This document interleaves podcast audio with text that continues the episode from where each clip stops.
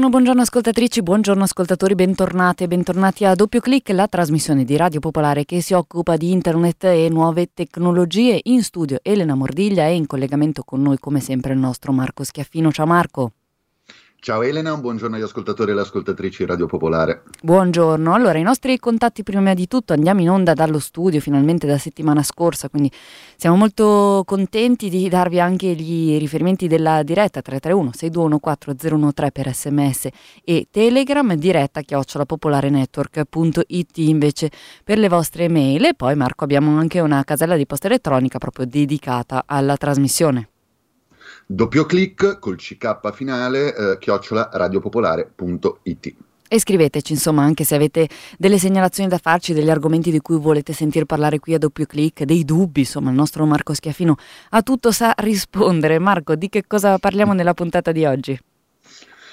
Oggi tratteremo argomenti come l'intelligenza artificiale, eh, le comunicazioni crittografate e l'uso che ne fanno le organizzazioni criminali, e poi abbiamo anche un'ampia rassegna di stranezze, curiosità che sono eh avvenute nel corso della settimana.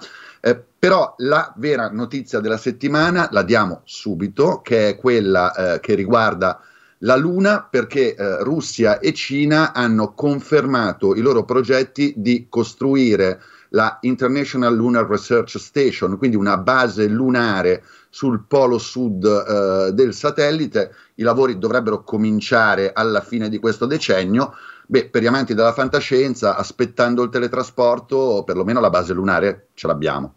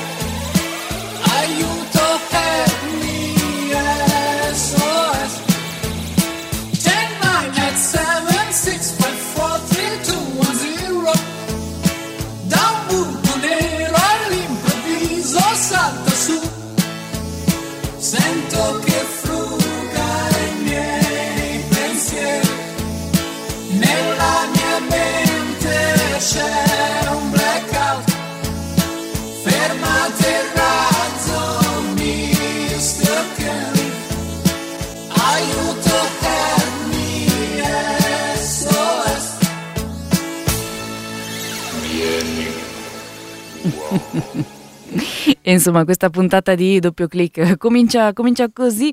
Eh, dalla Luna ci spostiamo alla più vicina in pratica Spagna e andiamo a parlare, caro Marco, di algoritmi. In Spagna infatti si affronta il tema della trasparenza dell'algoritmo.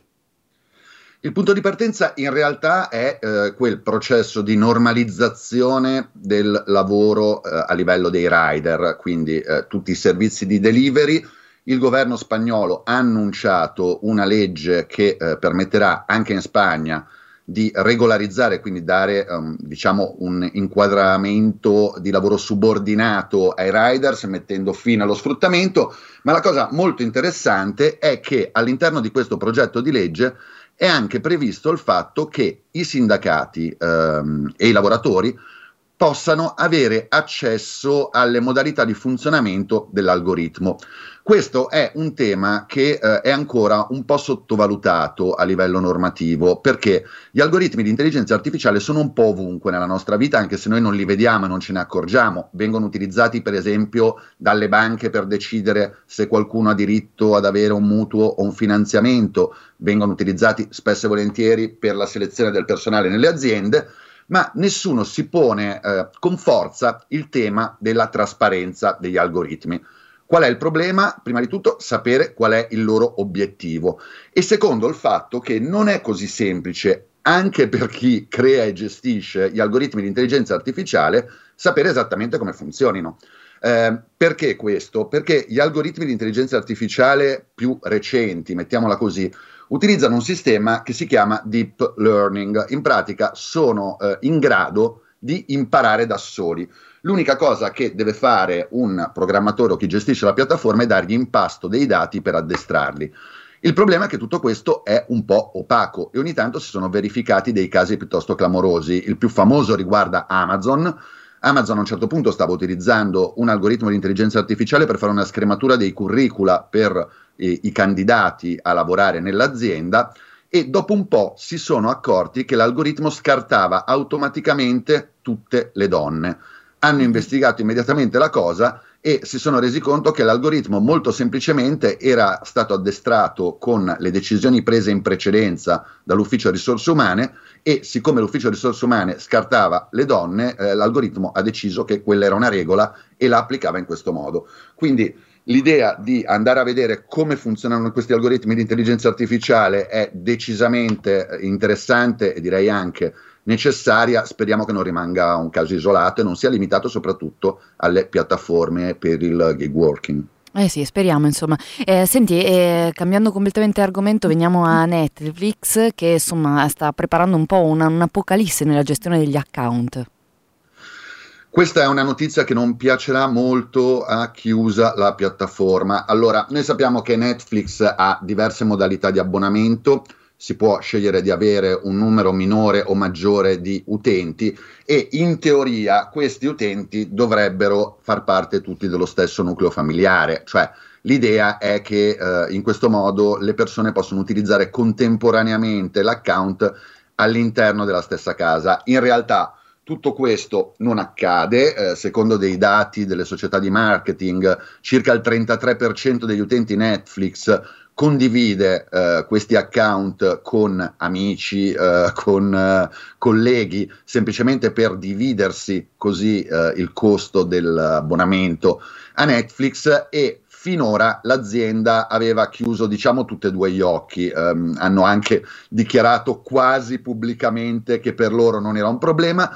Tutto questo potrebbe cambiare perché Netflix ha avviato una fase di test in cui uh, utilizzerà dei sistemi per valutare se i vari um, utenti all'interno del singolo account sono nello stesso nucleo familiare, molto probabilmente utilizzeranno gli indirizzi IP e sistemi di intelligenza artificiale ancora una volta per incrociare i dati e capire questa cosa e potrebbe cominciare a inviare delle notifiche, chiedere dei codici di autorizzazione e di conferma per l'accesso ai dispositivi. Insomma, eh, purtroppo sembra che stiano sperimentando qualcosa che potrebbe portare alla fine della pacchia della condivisione degli account Netflix. Senti, oggi è il 17 marzo, è San Patrizio, patrono d'Irlanda, e insomma questa eh, festività ha un impatto anche sulle scelte musicali di Marco Schiaffino di oggi. Oggi sì, perché io sono un fiero sostenitore della mia appartenenza alla generazione X e uh, la mia generazione ha avuto uno stretto rapporto con l'Irlanda, più che altro perché negli anni 90 ho avuto un mucchio di amici che hanno passato parecchio tempo da quelle parti anche grazie al welfare irlandese, cioè in pratica scroccavano il sussidio per farsi delle lunghe vacanze in Irlanda e San Patrizio di conseguenza era un appuntamento imperdibile ogni anno. Quindi eh, anni 90, eh, Irlanda, cacciara, festa, eh, uguale Modena City Ramblers.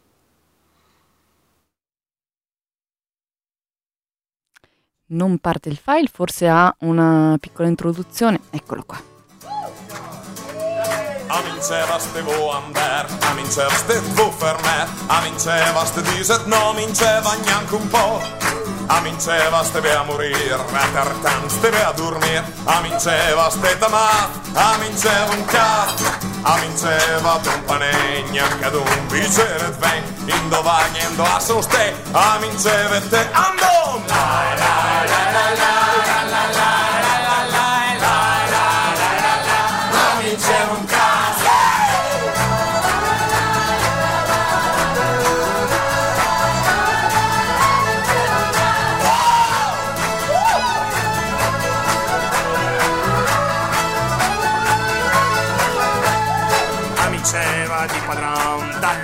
disoccupazione a me nessuna spas a vincevo un cazzo a vincevo spend master al marangon al giornaler stirti che o stingar so vinceva. Stimarò a vinceva di di me.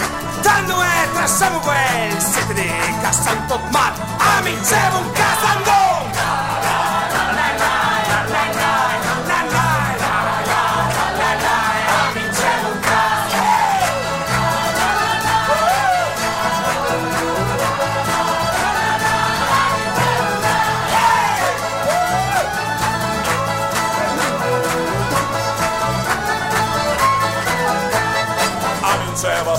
Villaneva e dal Peppa se piangeva e la Peppa e di ragastas aminceva un cas aminceva di governante aminceva dai cantanti ed Agnelli e Berlusconi aminceva Steve Aminceva sto morto e fam, stem povretto sur un can. Aminceva d'un brosciato, aminceva un castandone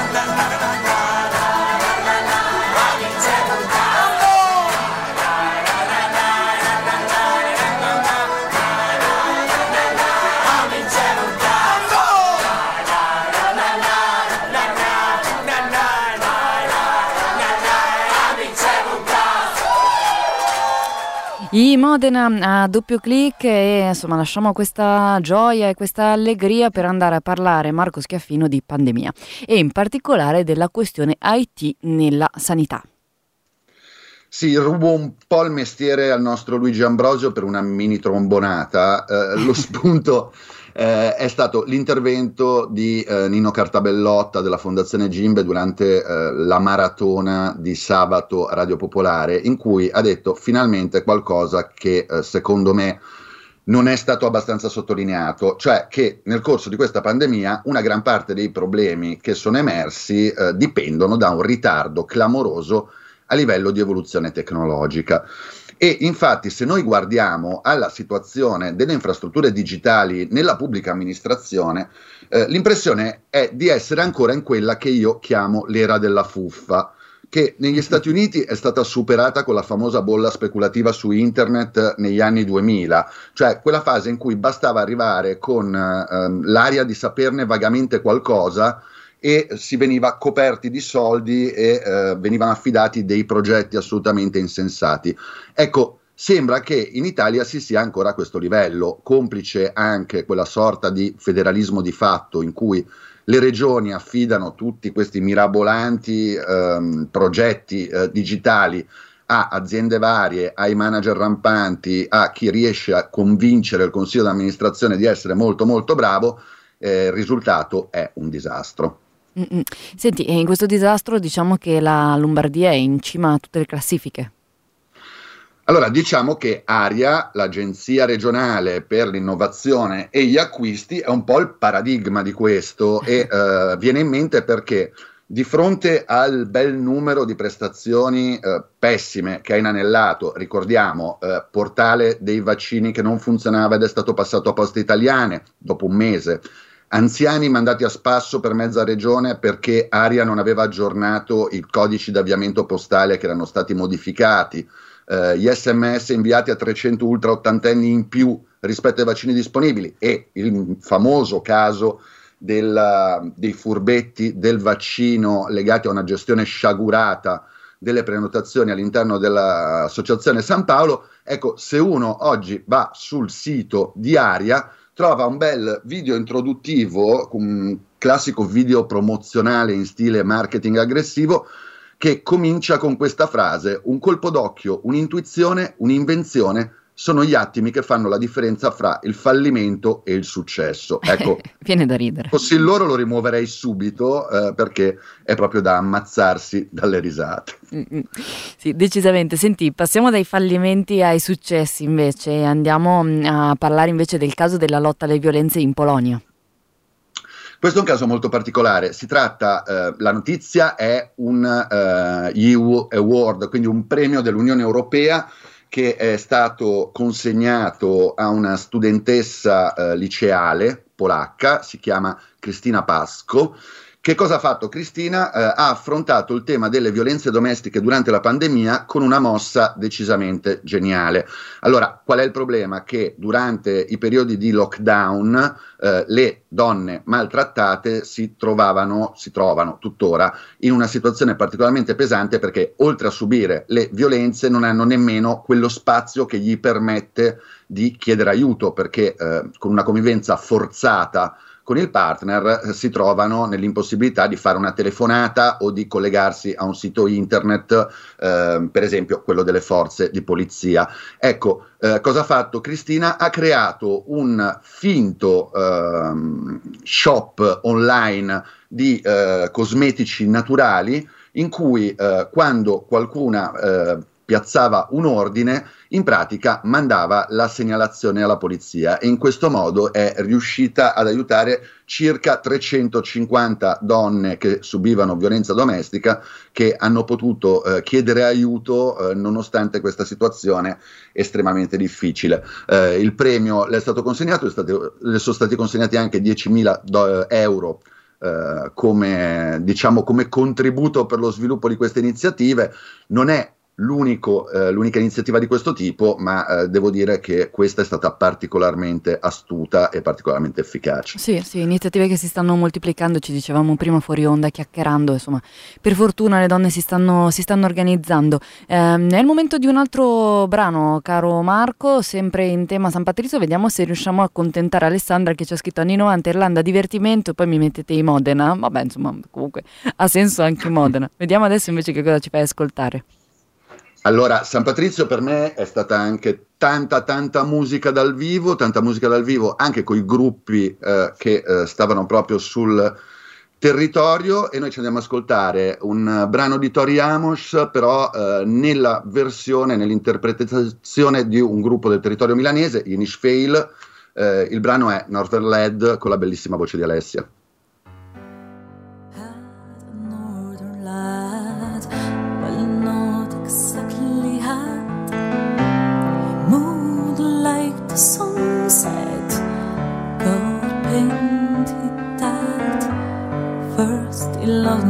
Accent. How his knees could bend I thought we'd be okay me and my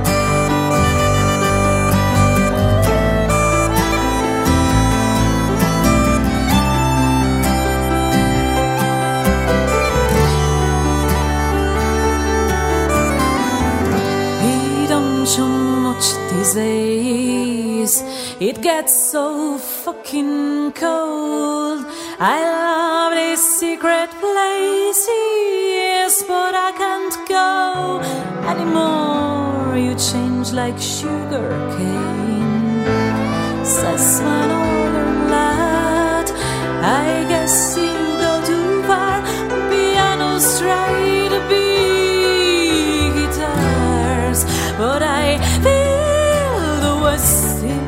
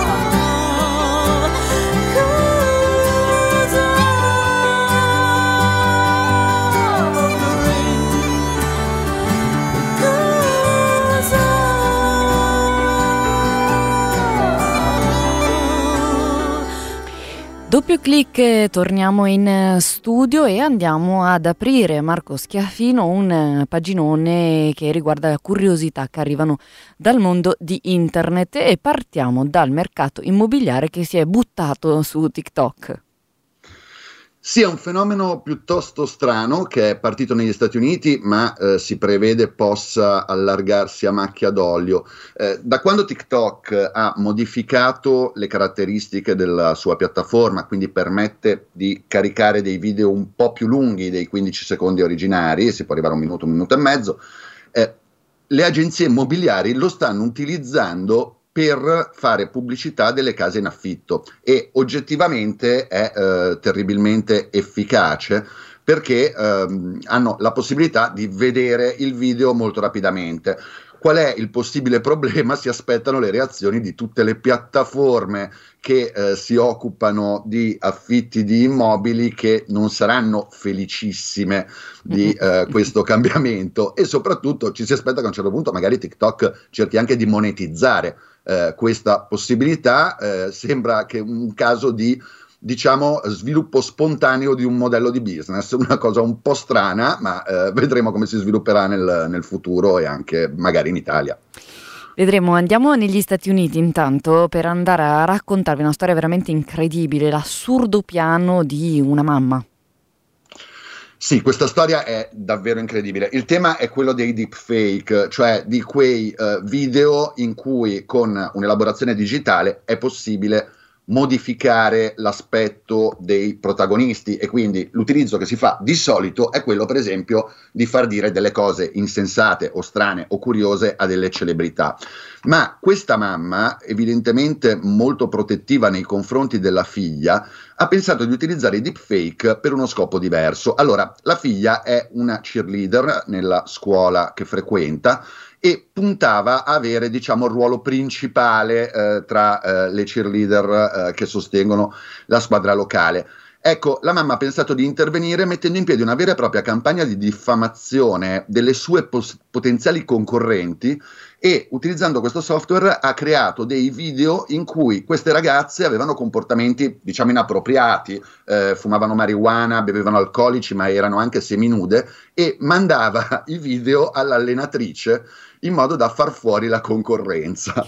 Purtroppo per lei è stata individuata, è stata arrestata, adesso si è in attesa che eh, cominci il processo, però diciamo che è un livello di eh, veramente utilizzo assurdo di questa strategia attraverso i fake. Veramente, veramente una storia incredibile come ce ne arrivano a volte dagli Stati Uniti, francamente. Eh, senti, è stata anche la, la settimana degli strani bug. Eh, cominciamo da, da quello di Twitter. Sì, ehm, sono, si sono verificati dei bug veramente eh, curiosi nel corso di questa settimana.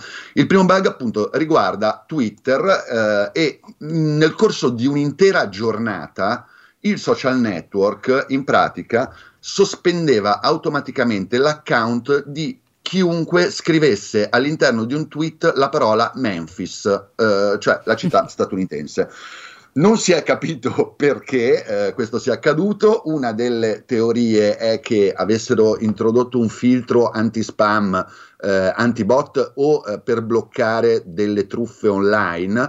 Fatto sta che la cosa è sfuggita di mano, veniva sospeso l'account e quindi chi voleva tornare a twittare, chi voleva tornare a comunicare, ma anche semplicemente a consultare il social network, doveva fare una procedura per eh, ripristinare il proprio account. Ennesima dimostrazione del fatto che spesso e volentieri i sistemi di controllo e di moderazione automatici e quindi l'intelligenza artificiale non funzionano proprio, proprio benissimo. Eh, il secondo bug, eh, ancora più curioso se è possibile, riguarda eh, iOS, cioè il sistema operativo dell'iPhone. Allora, che cosa hanno scoperto eh, degli utenti in realtà? Eh, che ehm, il sistema operativo che contiene il, um, la funzione di sveglia va in crash nel momento in cui si prova a impostare la sveglia e l'orologio è settato sul fuso orario di Beirut in Libano. Non c'è nessuna spiegazione logica per tutto questo, anche perché se si prova a utilizzare un altro eh, paese, un'altra città nello stesso fuso orario, eh, non c'è nessun problema eh, con l'impostazione della sveglia.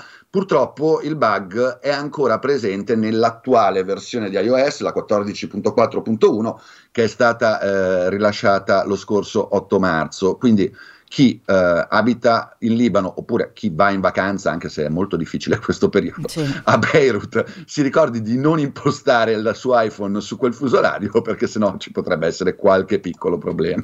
Strane, stranissime cose qui a eh, doppio clic, ci, anche, ci, arriva anche una strana domanda da Holly che ci chiede eh, un modo per eh, procurarsi un'app cinese che però è bloccata dall'Unione Europea per il GDPR, ci chiede se esiste un modo non troppo illegale per poter installare quest'app. Non credo io, Holly, che te lo possiamo dire così in diretta, che ne dici Marco? Non mi sembra, non mi sembra una cosa che possiamo fare.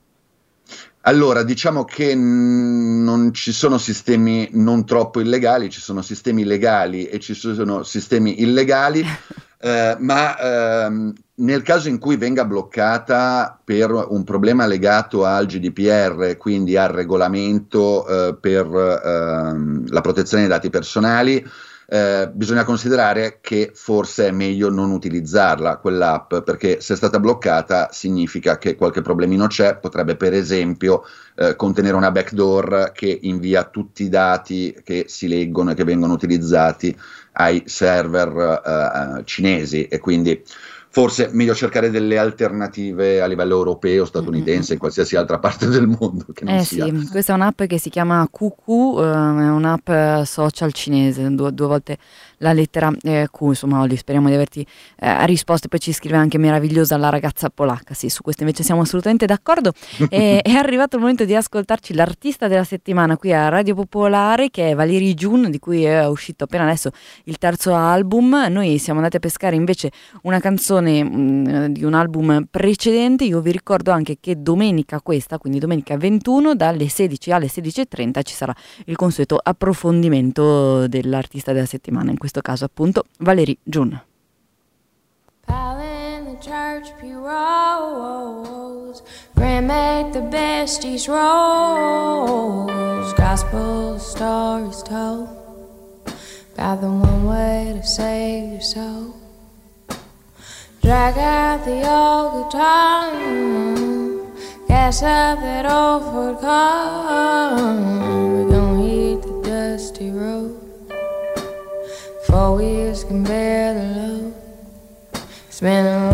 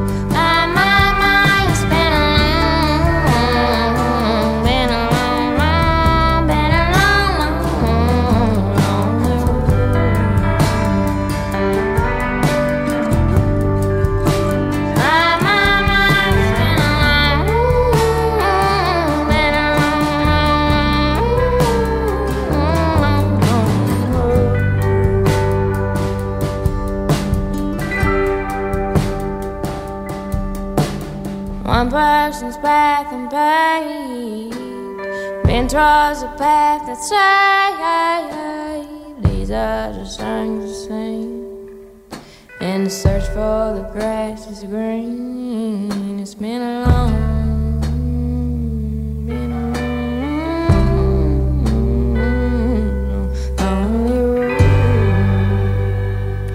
Valerie June, um, cantautrice polistrumentista originaria del Tennessee e artista della settimana di Radio Popolare. 331 6214 013 ci arriva un altro messaggio Marco che ti giro subito. Domanda per doppio clic ho ricevuto un'email di minaccia. Saluti ho una cattiva notizia questo è l'oggetto che immagino conosciate. Una mail insomma tipica. Volevo sapere come comportarmi basta cambiare la password della mail. Grazie Paola Nemmeno, eh, basta ignorarla e buttarla nel cestino perché si tratta di una truffa, non c'è niente di vero, sono email che vengono inviate a pioggia e che sperano che qualcuno ci caschi. Di solito viene chiesto una sorta di riscatto per eh, impedire che vengano diffuse notizie o eh, contenuti compromettenti. Si tratta semplicemente di un tentativo di truffa, basta cestinarlo, tutto a posto. Voltiamo pagina e andiamo a vedere più da vicino un'operazione dell'Europol contro Sky e ICC. Di cosa stiamo parlando? Allora, il tema è quello delle comunicazioni crittografate. Uh, Sky SEC è una società canadese che offre dei dispositivi ultra sicuri, mettiamola così, si tratta di smartphone in cui uh, microfono e fotocamera sono disabilitati a livello hardware e anche il GPS, quindi non sono intercettabili, non, se anche qualcuno dovesse riuscire a fare breccia nel sistema non potrebbe spiare il proprietario del telefono eh, e utilizzano un sistema di comunicazione crittografata. Qual è il problema e perché l'Europol se n'è occupata? Beh, che questi telefoni eh, hanno sì un uso legittimo, ma c'è anche la possibilità che vengano utilizzati dalla malavita. Quello che ha fatto l'Europol in un'operazione che eh, è scattata il 9 di marzo, ma in realtà eh, la loro attività è cominciata già a metà febbraio, sono riusciti a echerare il sistema, eh, nella comunicato stampa non forniscono informazioni ulteriori su come abbiano fatto, sono riusciti in questo modo a intercettare le comunicazioni di circa 70.000 persone che utilizzavano questo sistema e il 9 di marzo è scattata eh, l'operazione di, eh, che ha portato a numerosi arresti, soltanto in Belgio 48 con un sequestro per 1.200.000 euro in contanti e 17 tonnellate di cocaina, ma anche in Francia e Olanda sono partite operazioni simili. Allora, la cosa interessante è la, um, il fatto che lo spostamento della malavita su Sky SEC sarebbe dovuta in buona sostanza all'operazione che l'anno scorso aveva, e ne avevamo parlato anche a doppio clic, ehm, smantellato un sistema simile che è quello di Incrochat, che eh, forniva un servizio del tutto identico e anche in quel caso c'era stata un'operazione poi che aveva portato a numerosi arresti. Mm-hmm. E qual è stata allora la reazione di Sky SEC? Allora, la reazione di Sky SEC è stata molto molto particolare eh, perché eh, ci si aspettava naturalmente che eh, negasse il coinvolgimento con la malavita, cosa che ha fatto puntualmente, ma ha anche trovato una teoria difensiva piuttosto ehm, divertente, mettiamola così. In pratica, dalle parti di Sky ICC sostengono che ehm, i malavitosi che sono stati arrestati in realtà non utilizzassero la loro applicazione, ma una versione fake, quindi una sorta di truffa, sostengono che le organizzazioni criminali fossero state truffate da qualcuno che gli metteva, eh, gli ha messo tra le mani un'app che in realtà non era sicura e per questo motivo l'Europol sarebbe riuscita a hackerarla. Ora è tutto da vedere, la cosa molto divertente è che sul sito di SkySC in tempi non sospetti era comparso un annuncio in cui l'azienda avrebbe offerto 5 milioni di dollari a chi fosse riuscito a violare il suo sistema di crittografia Ecco, se l'Europol c'è riuscita davvero, allora in questo caso forse dovrebbero dare 5 milioni di dollari all'Europol. E, ehm, nel frattempo, quello che è successo però è che anche gli Stati Uniti hanno avviato una causa giudiziaria nei confronti di uh, Sky ICC e uh, qui le cose si fanno un po' più serie per quanto riguarda il fondatore uh, Jean-François Hipp che eh, per il momento nega qualsiasi responsabilità sull'utilizzo che viene fatto dei suoi strumenti, però ovviamente il tema resta in campo, legittimo fare dei telefoni che non vengono intercettati, poi però bisogna vedere come si selezionano i clienti. Ancora un brano, caro Marco, e poi ehm, apriamo il nostro consueto angolo dedicato agli hacker. Ma prima ci andiamo ad ascoltare Blondie con One Way or Another.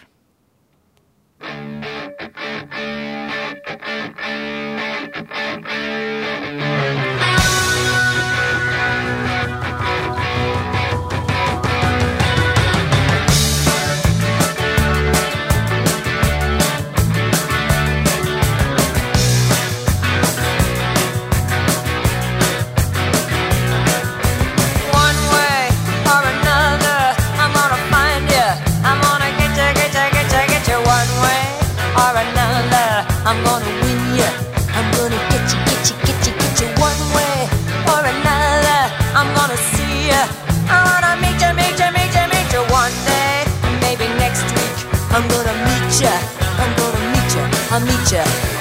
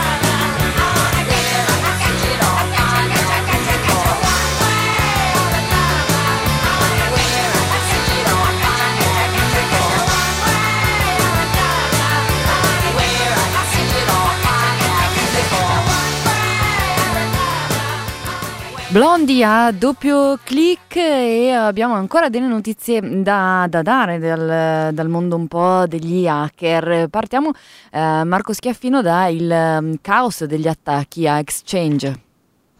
Allora, sì, ci siamo tenuti un po' di tempo perché questa è una vicenda lunga e complicata. Allora, che cosa sta succedendo? Ne abbiamo parlato anche a Radio Popolare eh, nel corso di Esteri. Eh, c'è un attacco in corso che sta interessando decine di migliaia di aziende e in particolare è un attacco che va a colpire i server exchange di Microsoft. Di cosa si tratta? I server exchange sono quelli che gestiscono la posta elettronica, le comunicazioni interne alle aziende, in buona sostanza sono quelli che hanno eh, l'accesso a tutti i messaggi email all'interno della rete. Eh, qualche giorno fa, e in particolare ai primi di marzo, eh, Microsoft ha lanciato un allarme perché? Perché aveva individuato l'attività di un gruppo di hacker, presumibilmente eh, cinesi, un gruppo di hacker eh, che è stato battezzato eh, con il nome di, eh, adesso non riesco a ritrovarlo fra i vari che ci sono, Hafnium, ehm, e che avrebbe utilizzato quattro vulnerabilità di Exchange Server, quattro vulnerabilità cosiddette zero day, cioè sconosciute, per riuscire a fare breccia in alcune agenzie federali degli Stati Uniti e alcune aziende di alto livello. Dopo questo allarme però cosa è successo? Che sembra che questo gruppo APT ci abbia preso gusto, eh, APT è una sigla che sta per Advanced Persistent Threat, quindi eh, minaccia avanzata e persistente e si riferisce ai gruppi di hacker governativi, quindi legati a dei governi, e ha automatizzato l'attacco, quindi hanno cominciato ad attaccare sistematicamente tutti i server eh, di Microsoft Exchange vulnerabili, facendo praticamente una strage nel giro di pochi giorni. Eh, secondo gli esperti di sicurezza, il numero di attacchi raddoppiava ogni due ore addirittura e sarebbero stati colpiti perlomeno 60.000 aziende. Ecco, poi eh, le notizie sono peggiorate, nel senso che i gruppi hacker sono diventati 10 a muoversi contemporaneamente e adesso pare che ci siano attacchi indiscriminati eh, da ogni parte. Perché tutto questo è terribilmente grave? Beh, perché eh, proviamo a immaginare un attacco che permette di rubare tutte le email all'interno delle caselle di posta di un'azienda. Lì dentro ci sono naturalmente informazioni riservate, magari informazioni commerciali, ma il vero rischio è che ci siano anche dati e informazioni sulle impostazioni interne dei uh, sistemi dell'azienda e quindi a questo punto i pirati informatici potrebbero avere gli strumenti per portare ulteriori attacchi. Eh, c'è un altro tema legato a questo ed è un ulteriore sviluppo perché secondo qualcuno Microsoft si sarebbe data in pratica la zappa sui piedi. Eh, perché? Perché queste quattro vulnerabilità che sono state segnalate da una società di sicurezza alla fine di febbraio alla stessa Microsoft eh, sono state poi diffuse a eh, altre società di sicurezza, è qualcosa che eh, le aziende informatiche fanno molto spesso, inserendo anche un cosiddetto proof of concept o POC. Eh, che cos'è il proof of concept? È qualcosa che fanno spesso eh, gli esperti di sicurezza, cioè creare eh, il codice che i pirati informatici potrebbero usare per sfruttare quella vulnerabilità. Eh, ecco, ci sono indizi per quanto riguarda la linea temporale eh, per cui è possibile che il proof of concept che Microsoft ha inviato alle altre società sia stato rubato da questi pirati e poi sia stato usato. Quindi in pratica Microsoft si sarebbe creata da sola lo strumento che adesso le sta creando un mucchio di problemi. Tutto da verificare, ma se questo fosse vero sarebbe veramente paradossale. Mm-hmm. Senti, è proprio il eh, proof of concept ha fatto scoppiare delle polemiche per quanto riguarda anche i rapporti tra Microsoft e GitHub.